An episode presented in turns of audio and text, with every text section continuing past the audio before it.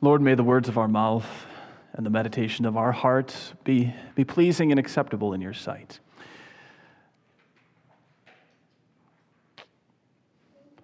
Lorraine Southwell.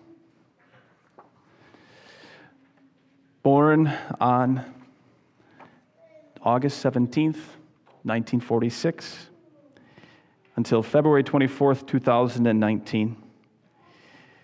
Our loving mother, grandmother, daughter, sister, and friend, Lorraine Agnes Southwell, went to be with her Lord and Savior on February 24th, 2019.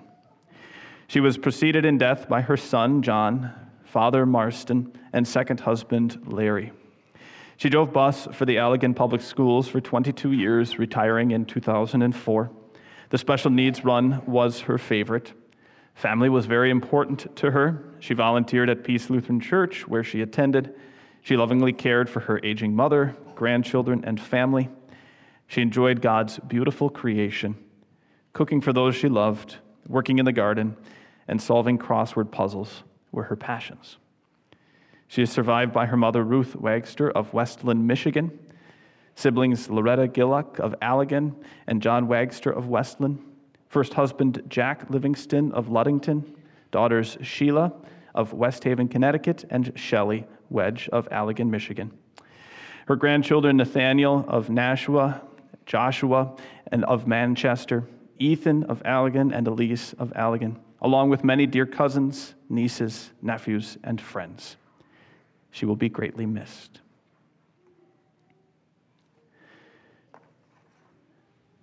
Dear friends and family of Lorraine, especially you, her immediate family. Who is the most important person that you talk to in your life? If your spouse is sitting next to you, you probably want to say your spouse. If you've got an important person as a boss, maybe it's that person. You know, if you work for the president or something like that. If you're a kid, you probably want to say your mom. Otherwise, you're going to get in trouble. I'm not sure if any of those are really the case, though, if any of that's really the most important person that you talk to. I realized this a little bit when I was overseas. When I, when I needed to learn Chinese and I was living in China, uh, I studied first a little bit how to learn languages. And one of the things that people tell you is to, to not learn languages in isolated words uh, and grammar, but to learn whole phrases and whole ideas so that you learn to communicate as fast as possible. And so I would learn a little phrase like, I would like to buy an apple. 我要买一个苹果. And I would get a friend to write that down for me and then to say it for me into a recorder. And I would repeat it to myself over and over and over and over. And then I'd do it to the mirror and then I'd do it to the recorder. I do it a thousand times until I could say it fairly smoothly. And then I'd go downstairs with 10 bucks and I'd go find the first vendor and I'd say to him, Well, y'all my igapingwa. And then I'd go give the apple away to some kid, and then I'd go buy another apple. And I'd do this all day long until I could learn that, and, and then I learned another phrase, like, I want to buy an orange. And so I'd change out the word pingua for jutsa, and but first I said it to myself, right? First I'd say, jutsa. And I'd say that until I could say it. And that taught me something. I don't think the most important person in your life that you talk to is anybody around you it's yourself. Researchers and doctors actually agree. Uh, it's called inner speech. Our inner speech is the, the most important thing that, that we say.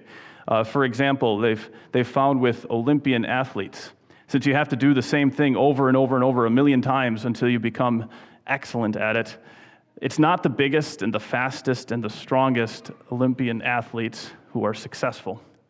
It's the ones who can stay motivated. And the way they stay motivated is through rational self talk. They just talk to themselves all day long and tell themselves, I can do this, here's how I do it, break it into pieces, and they do it. We all talk to ourselves. Lorraine talked to herself. Not in any kind of crazy way, just she talked, tried to motivate herself, keep herself going.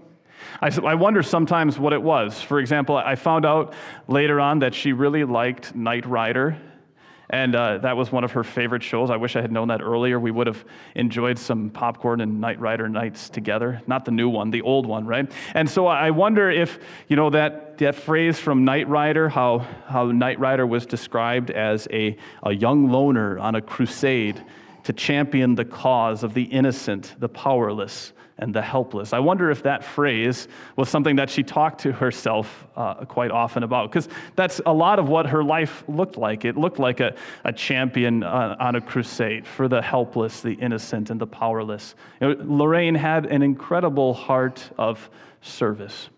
Any of you would, would know that who was uh, around here often. Whenever we had a, a funeral or the, the vacation Bible school or the soccer camp or whatever we did all summer long, Lorraine was right there uh, she was there to help out and serve, even though, and maybe you knew this, even though she wasn't a member. Lorraine was one of the best servers, but, but she, was, she wasn't a member. She hadn't been a, a member here for decades. And I think it was that, that little bit of conflict, that also produced some, some different self talk in her heart. When I read these words from Psalm 42 to her, you could tell that it, it connected with her. Psalm 42, it says, Why, my soul, are you downcast? Why so disturbed within me? Put your hope in God, for I will yet praise him. The psalmist uses two really powerful words downcast and disturbed. And if you know Lorraine well, you know that that could have described her soul at times.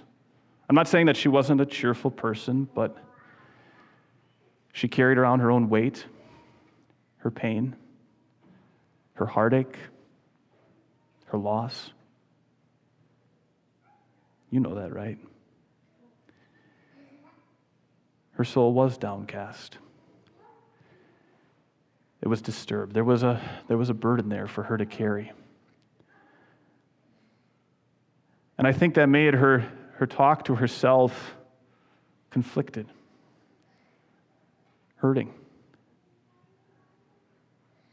You could hear it. Just like many of us, you and I, when we, we talk to ourselves, there's that pain, that conflict.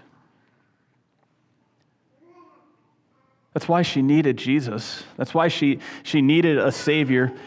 You know, one of the things that is so remarkable about Jesus, uh, and, and people who are followers of Jesus, they point this out. A big question is about Jesus is who did he think he was? Who did he perceive himself as? And we look at the, the titles that Jesus used to talk to, about himself. We look at the things he did. But you know one thing we never see Jesus do? We don't hear his self talk. Jesus, Jesus never woke up in the morning and said, All right, you go get him, Jesus, you can do this. Jesus never looked at the Pharisees and the Sadducees and said, I'm a little afraid. This is a scary situation.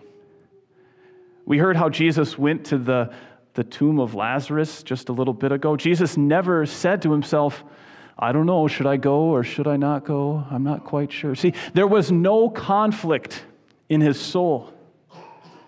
There was no pain, there was no loss, there was no agony. Yeah, he, he carried a burden, we hear that. He went into the Garden of Gethsemane and he said, My soul is overwhelmed. But he told us that so we would know he's carrying our burdens. There was no pain, there was no conflict, there was no agony, there was no loss, there was no heartache. So he could go all the way to the cross and he would say, Father, into your hands I commit my spirit. Now, do you know why he, he said that? He said that so we would know he always trusted God. He did that for us. He did that for you and for me. And you know who else he did that for? Lorraine. For a woman who had spent a couple decades in heartache, in loss, in pain. He did that for a woman who wasn't sure if she could, she could trust her God and, and who kept saying to herself, Put your hope in God, but can I really? Can I really? Yeah, because Jesus did. And finally, that voice came through so that it wasn't but two months ago, and Lorraine said, I do put my trust in God. I, I put my faith in God. Not that it wasn't there before, but she was finally able to say it publicly to us. She could confess it and, and say it out loud. And then she, she had the Lord's Supper and she said, That was good. She remembered. See, that's what the, the psalmist calls you and I to do to remember, to remember that the Lord is good, to remember that his mercy endures forever, to remember that his love never fails. What are you saying to yourself? You talk to yourself so much more than I ever will.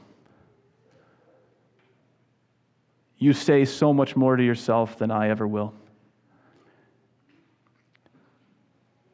And the last thing you should say is put your hope in God. Listen to Lorraine. For she now praises her Savior and her Lord. She found she could put her hope in God, she remembered. And so can you. Don't be downcast. Put your hope in God, for you will praise him, your Savior and your God. Let's pray. Lord, Lorraine was such a dear soul to us, a dear treasure and a dear friend, and yet she also carried around a, a pain and a burden on her heart.